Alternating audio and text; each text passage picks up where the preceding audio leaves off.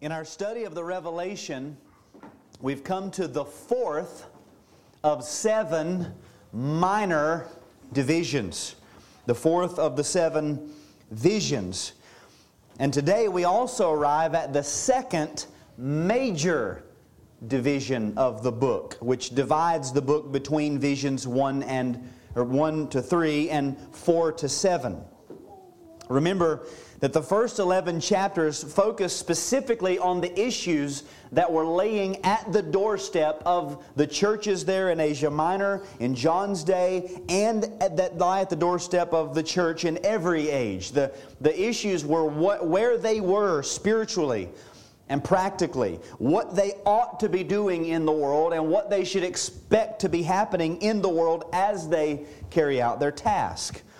Uh, the, the language that I used early on was that of a drone that began sort of at about a six, six feet uh, off the ground level, just looking right at head and shoulders level with the church. And then we would kind of zoom up into the heavens and see what's happening there. And then we'd look back down on the earth and see how that affects the churches there. But everything was dealing very specifically with that. Uh, as I said, the, the image or the, the issues that were lying right there at their doorstep that they were dealing with every day. And the theme throughout that section is very simple. I've said it many times hold up, hold fast, and hold out. That's the message of Christ to his churches. Hold up the light of the gospel, hold fast through tribulation, through affliction, through the suffering, hold out until, until the end, and in so doing, you win the victory. That's how the church wins. As the church bears up the light of the gospel, we expect that opposition is going to increase. As opposition increases, temporal judgments will come upon men, which uh, make the present age a tumultuous one. But all the while, the gospel is advancing, the kingdom is growing, and men are growing increasingly more wicked. These, these two parallel lines are happening all the time. In all of this, we've seen numerous times that Jesus Christ, the Lord and head of the church, walks in the midst of his churches in the person of his Holy Spirit through all of this, protecting his churches, providing for his churches, comforting his churches at the same time, personally, he is seated at the right hand of the majesty on high. He has all authority in heaven and on earth. And so everything that comes upon the world and the church is being mediated through him. Nothing comes upon the world or the church. The, the image that I used was unless it first passes across his desk. He is the mediator, making sure all things are unfolding exactly according to his plan for the good of his church. The book, in other words, has shown us Christ. It's teaching us about the Lord Jesus, His power, His authority, His direct influence, His care and concern of His bride, His conquest of all things, what He's doing in the world right now. That's the purpose of the book. But it's also shown us opposition. But that opposition is still keeping Christ fixated in the center. It's opposition to what? To Him. Opposition against Him. Opposition against His church. It's all revealing us, revealing to us something about Christ. And that brings us to then the second major division, chapters 12 to 22, where we see that underlying reality opened up even more specifically. This final portion of the book zooms out to show us the cosmic battle that lies beneath that temporal enmity that every church is going to experience in every age. It's almost as if we, in that drone image, it's almost as if we zoomed way out and then came out to the side and we're able to see a cross section. And at the top, we see all the things that are coming upon the church. But beneath that, we see that there's actually a bigger war happening that this enmity against the church is the fruit of. Consider a passage of Scripture from John 15. Jesus said in John 15, verses 18 to 21, If the world hates you, know that it has hated me before it hated you. If you were of the world, the world would love you as its own. But because you are not of the world, but I chose you out of the world, therefore the world hates you. Remember the word that I said to you a servant is not greater than his master. Any system of theology that avoids that statement, a servant is not greater than his master. If they persecuted me, they will persecute you. Any system of theology that, that, that gives us a point in history where that's not true is false. If you're a Christian, if you're a servant of Christ, you're not going to get anything better than what he got. Servant is not better than his master. If they persecuted me, they will persecute you. If they kept my word, they will also keep yours. But all these things they will do to you on account of my name, because they do not know him who sent me. What's he saying there? He's saying the world's going to hate you. But before they hate you, it's because they hate me. The world hates Christ. The enmity that comes toward the church is because of the enmity against Christ or toward Christ. Why is there this active animosity and hatred? It's, it's one thing to simply rebel. God has said this, and people say, Well, I'm just not going to do that. That's one thing. It's another thing to ignore it. God has said this, I'm just going to ignore it and, and be, remain apathetic. That's another thing. But it's a, a completely, th- a completely different thing to actively war against Christ and go against his people. That's what's happening in the world. That's what we've seen in the first 11 chapters. It's not just uh, rebellion, it's not just ignoring. There's actually opposition coming against the saints. And we saw that specifically in, in chapters 2 and 3. Why is there this active animosity? Why is there something in men that won't allow them to simply remain apathetic? They can't just ignore it, they have to come against Christ and His church. Well, we could say, well, people are wicked. And that is, there is an aspect that, that, is true, but it's not merely in man's inherent wickedness. It's also found in the role of Satan in all of this. Notice several of the ways that Satan is described in the New Testament. John 12 31, he's called the ruler of this world. John 14 and verse 30, the ruler of this world. John 16, verse 11, the ruler of this world. 2 Corinthians 4 4, the God of this age. Ephesians 2 2, the prince of the power of the air, the spirit that is now at work in, listen to this language, the sons of disobedience. Satan is a ruler and a prince, and he is at work in men. In that passage, the unregenerate by nature are dead in trespasses and sins, following the course of this world. What is that? Following the prince of the power of the air. They're following Satan. 1 John 5 19. We know that we are from God, and the whole world lies in the power of the evil one. Or literally, the whole world lies in the wicked. Now, as we said last week, none of that negates or somehow hinders the sovereign reign of God. But the fact remains that the reason the world hates Christians is because it hates our Christ. And it hates our Christ because it's under the power and the influence of Satan, who has hated Christ a lot longer than the world has. What is lying beneath all of the affliction and opposition that comes upon the church? The history long enmity between Satan and the Son of God. And so that's what we see moving forward. The cosmic war that lies behind the things that we see in front of our faces every day. Chapter 12 sets the stage for us very vividly in, in mul- at multiple levels. We'll look at verses 1 through 6 today. And in this passage, there are several characters, and they are playing a part in a drama, an unfolding drama.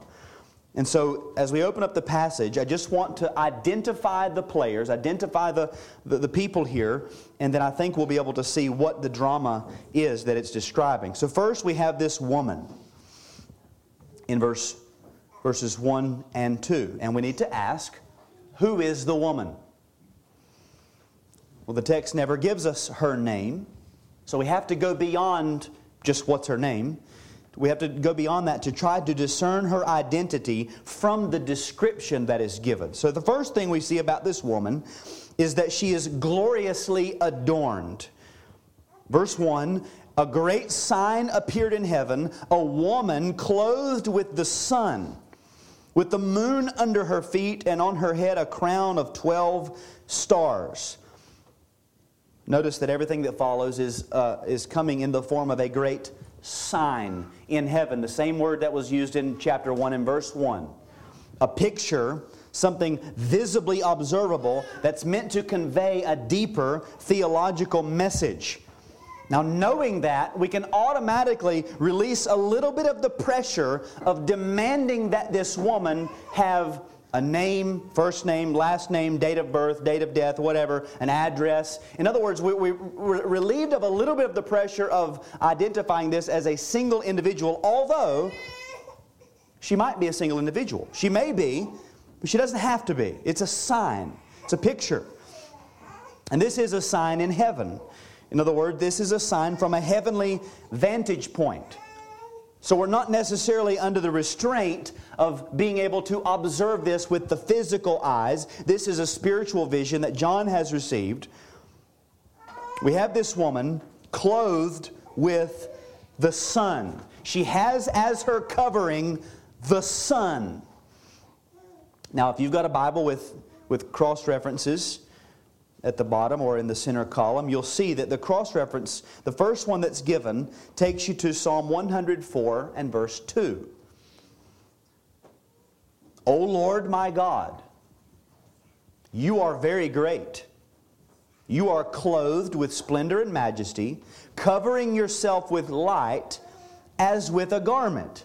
Now, we could go to other places, but the idea here that I want you to see is that this uh, being clothed with the sun is typically a description of God, describing God Himself. We know God dwells in unapproachable light. Psalm 93 1 says that God is robed in majesty. Job 40, verse 10 says that He's clothed with glory and splendor, bright, shining effulgence. That's God. But this is not God, this is a woman. So, do we ever see this kind of language describing anybody else, especially a woman? Well, again, the, the cross reference there takes us to Psalm, Song of Solomon, chapter 6, verse 10. Who is this? This is the bridegroom speaking of his bride. Who is this who looks down like the dawn? Beautiful as the moon, bright as the sun, awesome as an army with banners. Now, there again, we immediately have this connection to the moon, which is also in our text describing the beauty of this woman who is so gloriously adorned. She has the moon under her feet. In other words, she's above the moon, more glorious than even the heavenly bodies themselves. The moon and the sun are meant to adorn her, which means this woman is actually more glorious. She's greater than the sun and the moon, as much greater, men, as your wife is than an outfit she might wear that adorns her, that accentuates her beauty. You wouldn't say, I love that outfit, and now my affection is drawn to the outfit. All that does is accentuate what was already beautiful about her. It's the same thing that's happening here. She's gloriously adorned, but these are just her adornments. She herself is greater than even the sun and the moon. She has a crown of 12 stars. And the word for crown there we've seen before, it's not a, a, a golden crown, it's a victor's wreath, like they would be, would be placed on their heads if they won a competition. So she appears to have won some sort of victory. And the crown is a crown of 12 stars. Heavenly bodies, again, adorning her. The number 12, we, we know, points us to the people of God in some way. In the Old Covenant, you have the 12 tribes of Israel. In the New Covenant, you have the 12 apostles, the, the foundation stones of the New Testament church. And so we just have this reference to 12, the, the people of God. This woman is adorned with the glorious adornment that is ascribed elsewhere to God Himself. In the Song of Solomon, this language is used to describe a bride The victor's wreath around her head points us to the fact that she has won a victory and she represents in some way the people of God. She is gloriously adorned. Notice, secondly, that this woman is in the agony of expectancy, verse 2. She was pregnant and was crying out in birth pains in the agony of giving birth. She's clearly in the distresses of childbirth enduring the intense discomfort associated with bringing forth offspring. Even in our present day, after the invention of the, the epidural procedure, mothers who have given birth to children know that there is a pain that is special in kind and special in intensity that is only associated with bringing a child into the world. When this is happening, somebody's having a baby.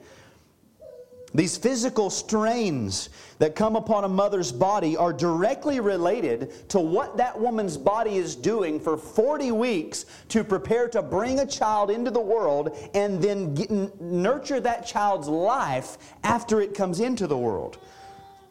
So John sees this woman and she's suffering, and he recognizes that this kind of suffering is that special kind of suffering. The suffering that only comes with bringing forth a child. She's pregnant, crying out in the agony of giving birth.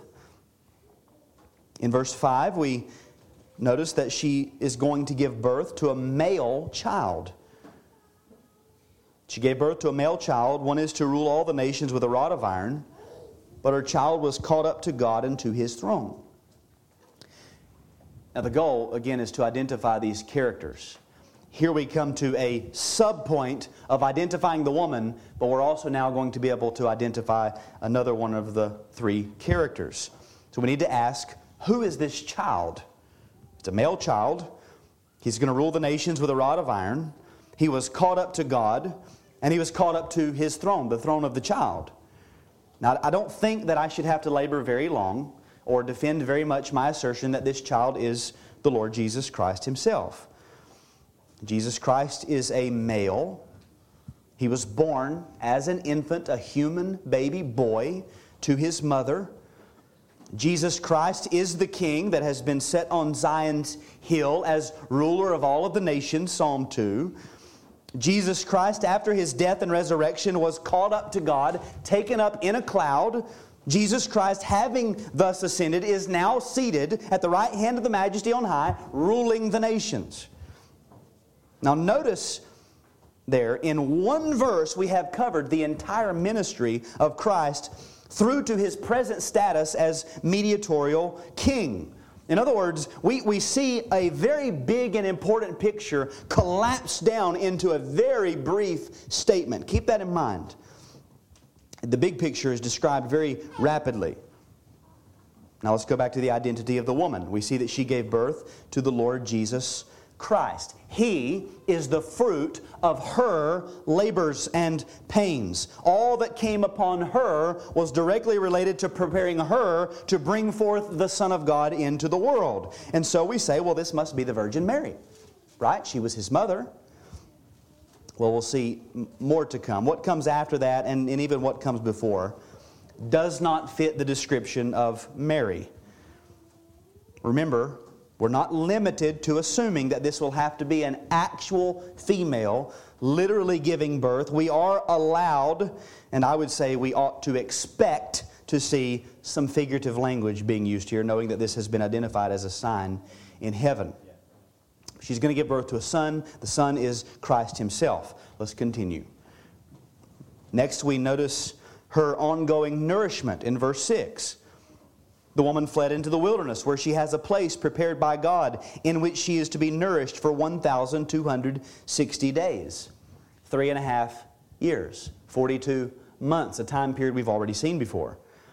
The same time period that the church in chapter 11, verse 2 will suffer, and in chapter 11, verse 3 will be witnesses of Christ into all the earth. So, this woman's wilderness time, where she's nourished by God, is the exact same length of time that we've already referred to as the church age, the time of the church's preaching and suffering in the world. But there is this ongoing nourishment. God nourishes her. And then, jumping ahead a little ways, we also see that she has more offspring. Look at verse 17. I didn't read this, but look at verse 17. of chapter 12. The dragon became furious with the woman and went off to make war on the rest of her offspring, on those who keep the commandments of God and hold to the testimony of Jesus. So she has more offspring. These offspring are those who keep the commandments of God. They are obedient, upright people, and they hold to the testimony of Jesus in the revelation. That is, they are faithful Christian people. This woman is also the mother, then, of the siblings of Christ. The faithful Christian church comes from her womb after the ascension of Christ. Who is this woman? Well, without jumping too far ahead, we know verse 3 identifies the dragon, who in verse 10 is called the accuser of the brethren. In verses 9 and 12, he is called very explicitly the devil. Still trying to identify the woman. We have a woman who's going to bring the Messiah into the world She's mentioned here very closely in relationship with the dragon, that is the devil. Here in this chapter and in Revelation chapter 20, he's also referred to as that ancient serpent. Now, I'm not going to make all of the, the parallels between chapter 12 and chapter 20, they are parallels. But we ought to ask, because it's still sort of fuzzy, who's this woman? Is there any other place, or are there any other places in the Bible that bring into a single scene like this Satan, the ancient serpent, a woman, and the notion of bringing forth a male child into the world who will rule the nations. Hopefully you're saying Genesis 3:15, Genesis 3, Genesis 3. Because that's that's a text that is clearly in the shadows of what's happening here. Genesis 3:15, we often refer to it as the first proclamation of the gospel. Now, last week I said that the full consummated gospel is the restoration of, of eventually what was lost. It's the abolition of all enmity, the restoring of communion between God and man. Where did I get that? Well, I go back to Eden to see what was lost in the garden. It was in the garden that paradise was lost. It was in the garden where the promise of restoration was given. And what was the substance of that promise? The very first gospel sermon preached to Satan, I will put enmity between you and the woman, and between your offspring and her offspring. He shall bruise your head, and you shall bruise his heel. This is the promise that begins all promises. This is the promise which literally spews forth the rest of the Bible. The whole history of the human race and of the scriptures is the unfolding of that single promise. And it's amazing how you read it, and most Orthodox will affirm that. They will affirm those statements. This is the first gospel sermon. And yet, there are so many places in the scriptures they can't point to and say, here's how that fits into that promise. That they can't make a substantial relationship between these things. When we say the Bible is Christ centered, this is what we mean. We mean it's the revelation of God, specifically in His work of redemption, specifically in the work of His Son, who is the fulfillment of the promise of Genesis 3:15. If you can't get to Christ from your interpretation, you've not finished your work. And if you get to Christ and then go past Him to some future blessing for Israel, well, you've gone too far. Come back. There's, there's, there's a promise here that's made. Now, Genesis 3:15. Let's think about this promise. God is speaking to the serpent. He says, "I will put enmity between you and the woman. You, Satan, and the woman." Now, in the context, we would say probably talking about the woman who was standing there, Eve. And I will put enmity between your offspring and her offspring. So the serpent is going to have offspring, and the woman's going to have offspring. He, the offspring of the woman, shall bruise your head, and Satan, you will bruise the heel of the woman's offspring. Now, when we bring these two pictures together, lay this beside Revelation chapter 12. Who is the offspring who's going to crush the serpent's head? Jesus Christ, same child as in Revelation 12. Who's the serpent? The dragon of Revelation 12. we're still on point number one. Who is the woman? That's the question. Now, initially, we would say Eve is the woman, and in Genesis 3, I think we would be partially correct. But we have to also understand this idea of seed of the woman laid beside the idea of seed of the serpent. Did, did the devil have babies? Did he have physical offspring? No. The idea here, there, is, is of spiritual descendants. A lineage that is defined not simply through biology, although that is related to it, but it's defined more through one's devotion to one of those two kingdoms we saw last week the kingdom of man, or the kingdom of the devil, or the kingdom of God. Consider another passage, 1 John chapter 3, verses 8 to 10. Whoever makes a practice of sinning is of the devil. For the devil has been sinning from the beginning. Genesis chapter 3. The reason the Son of God, the male child, the offspring of the woman, the reason that he appeared was to destroy the works of the devil. Notice the language. No one born of God makes a practice of sinning, for God's seed abides in him. And he cannot keep on sinning because he has been born of God. By this it is evident who are the children of God and who are the children of the devil. See the language of offspring. Except it's not biological, it's spiritual. This is how we know whoever does not practice righteousness is not of God, nor is the one who does not love his brother. That's going to come back. Does not love his brother.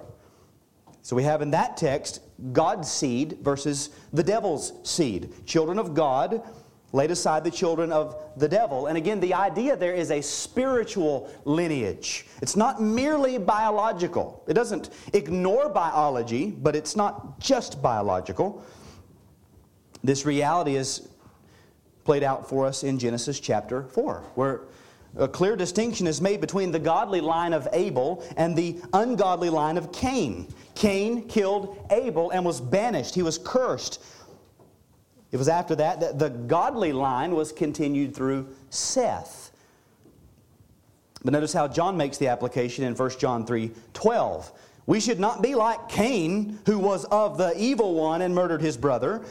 And why did he murder him? Because his own deeds were evil and his brother's righteous. See, that was the application of the promise, the, the very first uh, unfolding of that promise. In the, in the first gospel sermon, not only was there a promise of the Messiah to come, a male child who would destroy the works of the devil, but also a promise of two lines of offspring that began at that point the godly line and the ungodly line, the seed of the woman and the seed of the serpent, the sons of God and the sons of the devil, Satan. Now, the godly line of the woman finds its climax in Christ Himself. But we see in the passage here that it doesn't stop. She begins to produce more offspring, siblings of the Messiah who obey the commandments of God and hold to the testimony of Christ. Still under point number one who is the woman? She's not a single individual female. Here's how I would define it she's the personification of a spiritual lineage whose covenantal blessings require a physical lineage. I should put an ED there. Required a physical lineage. A spiritual lineage whose covenantal blessings required a physical lineage. Now, let me unpack that. The woman is a personification of a spiritual lineage, the godly, salvific, spiritual line a continual transmission of the knowledge and worship of the one true God and faith in the Messiah down through the ages, reaching its pinnacle in the man Christ Jesus and continuing after him in all of his spiritual siblings. It's a personification because she's described as a woman. She has clothes on. She's got a wreath. She's giving birth. She's, she's described using the traits of a human being. She's described as a woman because there is inherent here the notion of progeny and offspring and an ongoing line of, of transmission. Personification of a spiritual lineage whose covenantal blessings, this spiritual lineage has been given covenantal blessings or promises. The promise of Genesis 3:15 is the first promise of the covenant of grace. All who partake in salvation from Adam and Eve through Seth onward, they're all members of the covenant of grace because that's the only covenant which has salvific blessings. Salvific blessings which are found in the person promised in Genesis 3:15, the seed of the woman, the Lord Jesus Christ. There's covenantal blessings given to this spiritual lineage. But those covenantal blessings required a physical line. Because the Lord Jesus Christ was promised to be the seed of a woman.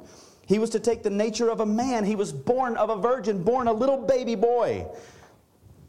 The promise required an actual human lineage, a biological line traceable from Adam to Christ, which Matthew shows us and Luke shows us.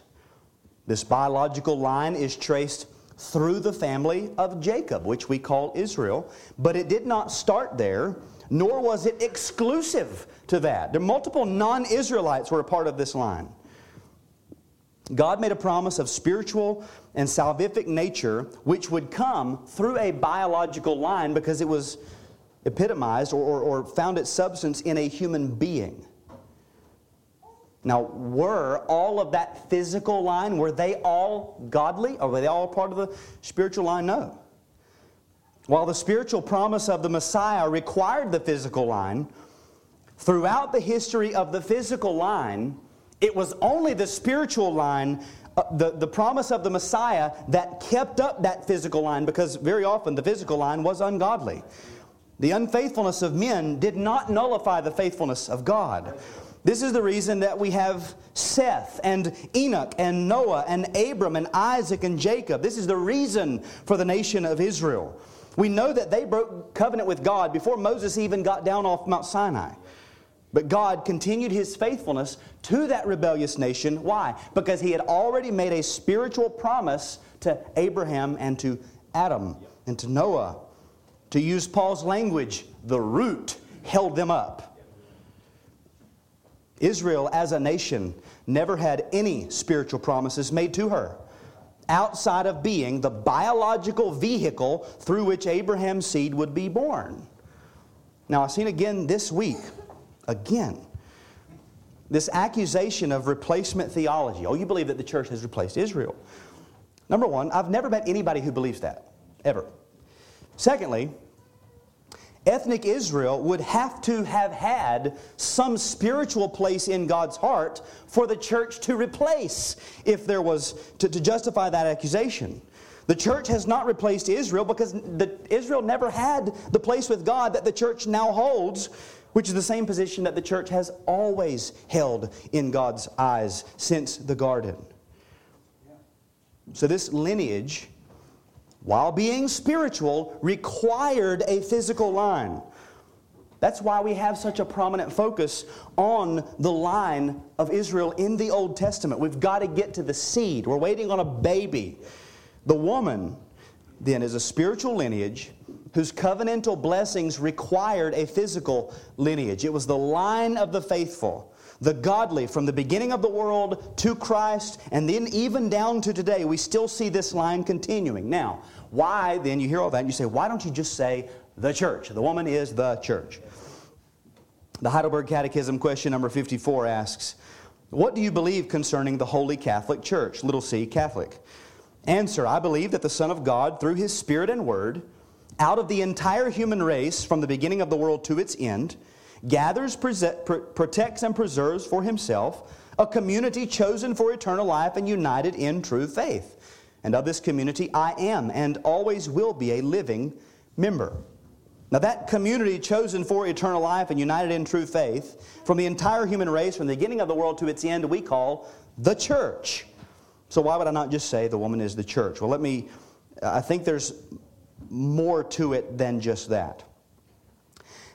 While I do believe that this woman is correctly labeled the church, when we talk about the church, we are usually speaking specifically of the redeemed of God, even though even in a meeting like this of the visible church, we recognize there may be unregenerate men who are not a part of that spiritual line, even though they're, they're here with the, the visible, what's called the visible church. Why would I not just say the, the woman is Israel? Well, Israel as a nation is too broad. Not all Israelites have a clear biological connection to the Messiah in a, in a, in a linear trajectory.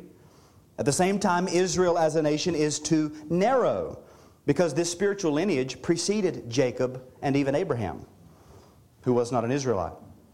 Why would I not just say the invisible church then? Because the requirement of the physical lineage in this text is too significant to ignore. Too significant to ignore. Now, why do I say that? Let's go to point number two. Who's the dragon? We've already said the dragon is the devil. We won't spend much time here, verses 3 to 4a. Another sign appeared in heaven. Behold, a great red dragon with seven heads and ten horns, and on his head seven diadems. His tail swept down a third of the stars of heaven and cast them to the earth. Seven heads points us to his, what we might consider wisdom, although with the serpent, we wouldn't call it wisdom. I think craftiness, cunning would be a better word, more crafty than all of the beasts of the field. Ten horns point us to his great power. Seven diadems, this is the word for crowns, point us to his authority and his rule. As we've seen, he is considered called the ruler of this world. His tail swept down a third of the stars of heaven. This is taken from Daniel chapter 8. Now, usually this passage is the one that's used to defend the idea that the devil fell and with him a third of the heavenly angels fell with him. Now, whether or not that is true, if we, we look at the parallel statement of this in verse 9, the time frame doesn't fit the fall of Satan at the beginning of time. When we go back to Daniel, in Daniel it doesn't reference angels either. The, the explanation is meant to point us at the dragon. So I don't think we have to get terribly bogged down in is this stars, is this angels, is this Jews, is this. The point is that this devil this dragon, is a large and powerful enemy. He is cunning.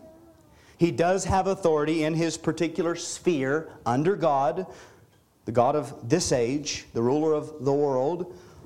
And all of his activity is deadly and destructive. In other words, he leaves decimation in his wake. When he goes down, he brings stuff with him.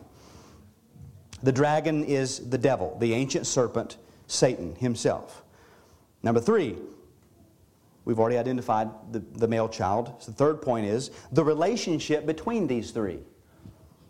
In this scene, what is the relationship between the dragon, the woman, and the male child? What brings them together? Verse 4b through verse 5. The dragon stood before, in front of the woman who was about to give birth, so that when she bore her child, he might devour it.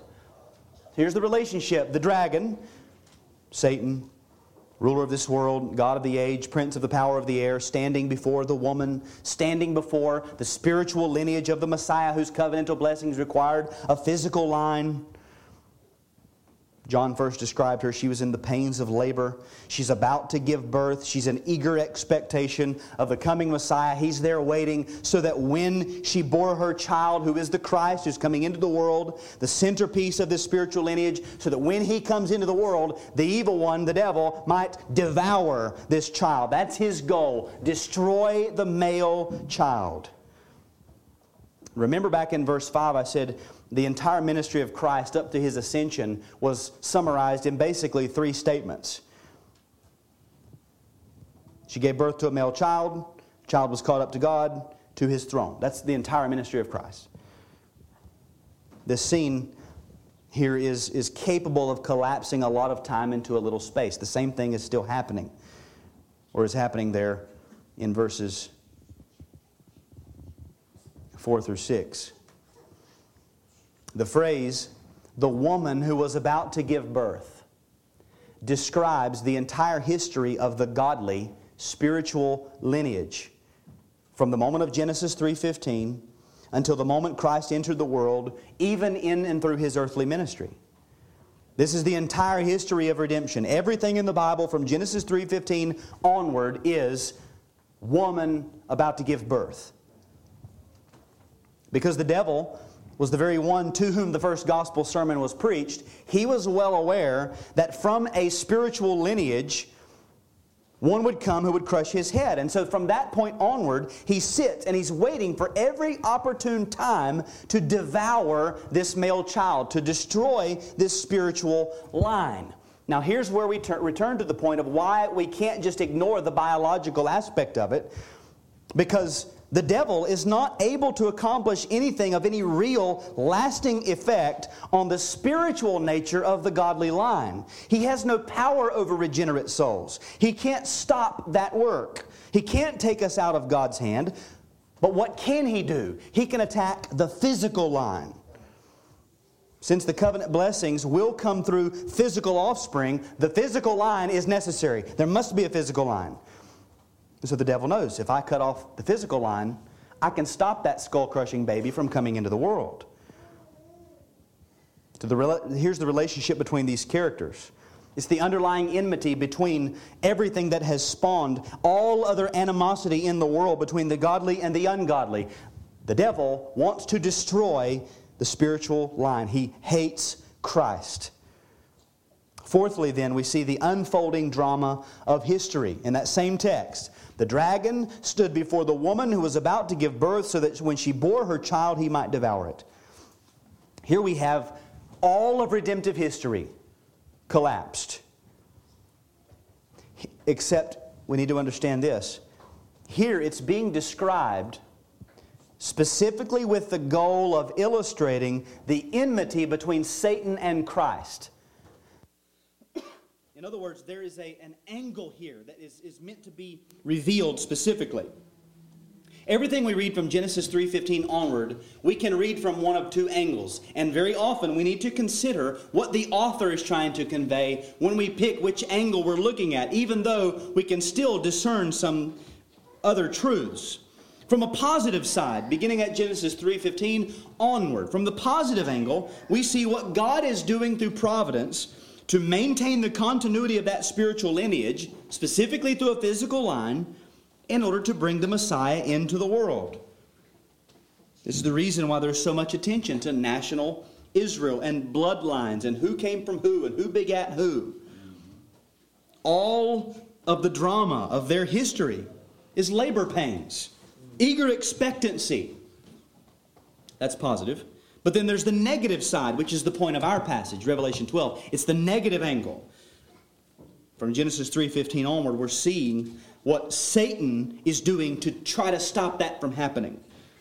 Namely, by destroying the physical seed or causing some great fracture between the physical line and the spiritual line so that the one fails to, con- to carry the other. Now, Satan didn't know when Christ was going to come, I don't believe. He's not omniscient. What he does know is all of the promises that God made to men. He hears when God comes and makes covenant promises about the coming of the Messiah. Satan was there when Eve heard, You will be the mother of all living. One's going to come from your womb who's going to crush the head of the serpent. The devil knew that. And so Cain, the firstborn, we see that in Genesis 4 again, kills Abel. The godly line is separated from the physical. The devil says, There, I did it. That was easy. But then Seth is born, and the godly line is taken up again. We get to Genesis chapter 6. We see Seth, the line of the godly, the, the godly line, the sons of God, intermarrying, inter, intermingling with the ungodly, the sons of men. and another attempt to spoil the spiritual lineage by physical contamination. People go, go haywire on that text because they don't understand the Bible. Covenant promises are made to men like Noah and Shem and Japheth and Abram and Isaac and Jacob. Satan knows all of this, and so he responds accordingly. You watch where the attacks are. The attacks of Satan follow the covenantal line, they follow that, everything that God's doing. Pharaoh takes Abram's wife. Why do we care what happened to Abram's wife? Sarai offers Hagar, and Ishmael is born. Lot chooses Sodom. Why do we care? Why were the angels so intent on getting Lot and his two vile daughters out? because one of them would be the mother of the Moabites, from which Ruth would come, the great grandmother of King David. The children of Israel are, are taken into Egypt and are afflicted. All of the male children are cut off, except Moses. Moses is preserved. Now, Moses was not in the line of, of uh, the direct line of Judah, he was a Levite. But there, that he's used, the godly line is used to preserve the physical. Moses comes back to get them all out. At the creation of the nation of Israel at Mount Sinai, that's their, their national constitution uh, as a nation. What, what is it? It's the law that's handed to them. And what was the goal of that law? Or we could ask it in these terms Why then the law? It was added because of transgressions until the offspring should come to whom the promise had been made. In other words, the, the, Paul's answering this question why would God come in 430 years after he already made a promise to Abraham and give this law and constitute this nation? Because these people are sinners. And if something doesn't come in from the outside to in some way curb their wickedness, they will run off into apostasy. The law was given to preserve that physical line. That's why there's so much attention on, on purity, uh, physical purity, and eth- ethnic purity. It's all in order to maintain the physical lineage, which act as sort of a, a, a bubble around the spiritual line. How long is that to be in place, Paul? Until the offspring should come, to whom the promise had been made, until the child was born, the physical offspring, who was the fulfillment of the spiritual promises to a spiritual people the offspring promised to Abram and to Adam and Eve. But the dragon always stood ready to devour the child any way he could. He's waiting. We see idolatry at the foot of Mount Sinai. We see Balak summoning Balaam. Curse all these people. The daughters of Moab enticed the Israelites into idolatry at Peor. Let's just mix up this physical line and get it contaminated. In Isaiah chapter 7, Syria and Israel are going to come and attack Judah. God gives a word to comfort King Ahaz, basically saying, Don't worry, nothing's going to happen. What is the word? How can I comfort this man to let him know these two nations can't hurt you? Behold, the virgin shall conceive and bear a son, and he shall call his name Emmanuel. Nothing can happen to you. There's still a child to be born. Second Chronicles 22. Athaliah attempts to destroy all of the house of Judah, and she misses, or she gets all but one. Now, this clearly culminates in Herod's attempt to kill all of the baby boys after Christ's birth.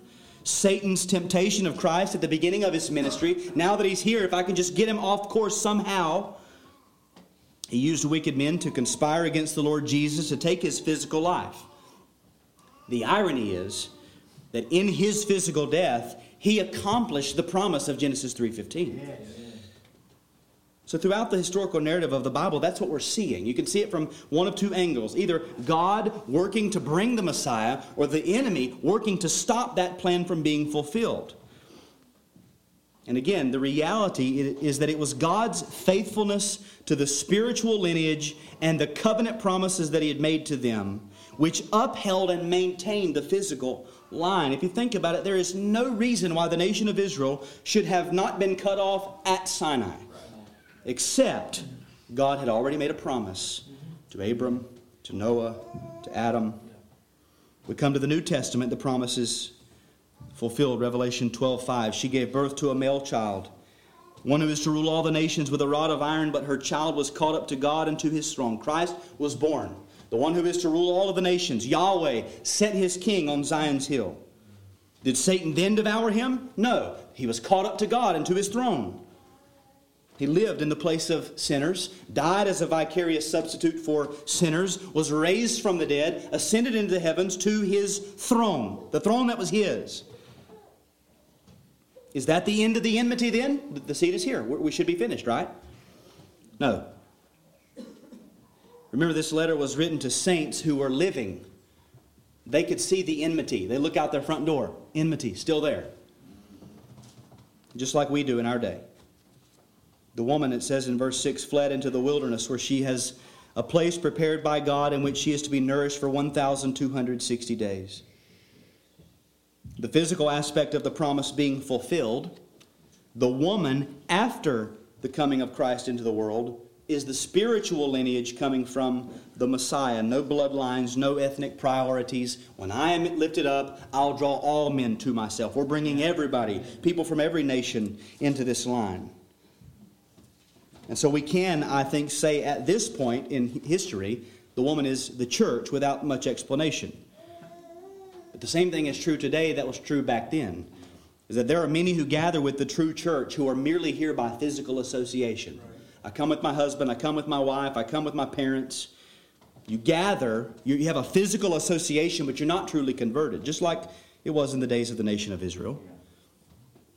She has a place prepared by God in which she is to be nourished for 1,260 days. The entirety of the church age is the, the age in which the church is protected, but not just kept safe, nourished, fed, strengthened, beautified, made strong.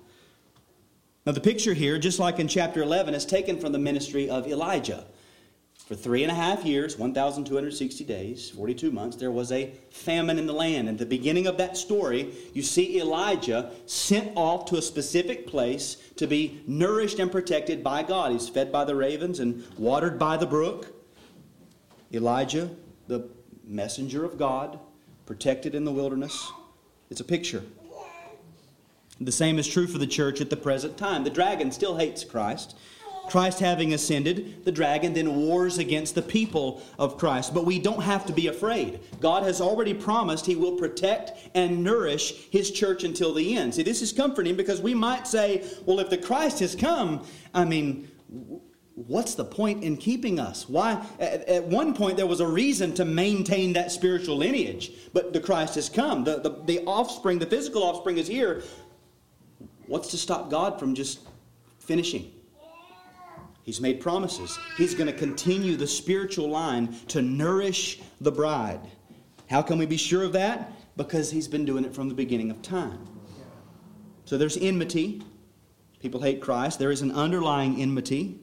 Satan hating Christ. And we have that promise of protection until Christ returns. Four things of doctrinal application that we see here. First, the Bible is a book about Christ. Either from the perspective of what God is doing positively, or even from the perspective of what the enemy is doing negatively, it all has a center point. It's just, like, you know, uh, BC and AD. You know, you change the names of it. There's still a reason why you're dividing at a certain point. It still centers around Him. It's the same with the Scriptures. You can look at it from either direction, it's still pointing to Him. The history of humanity is the history of redemption, and redemption is found in a person whose name is Jesus. Use that to help you read the scriptures. There are a lot of places that are difficult to read. If you don't know this, they make no sense. Use this to help you. You get Christ right, and you'll get the Bible right. Number two, the church is a glorious entity. In God's eyes, greater than the sun and the moon and the stars which are used to adorn her. Why is that? Because we have been adorned with the very adornment that is ascribed to God.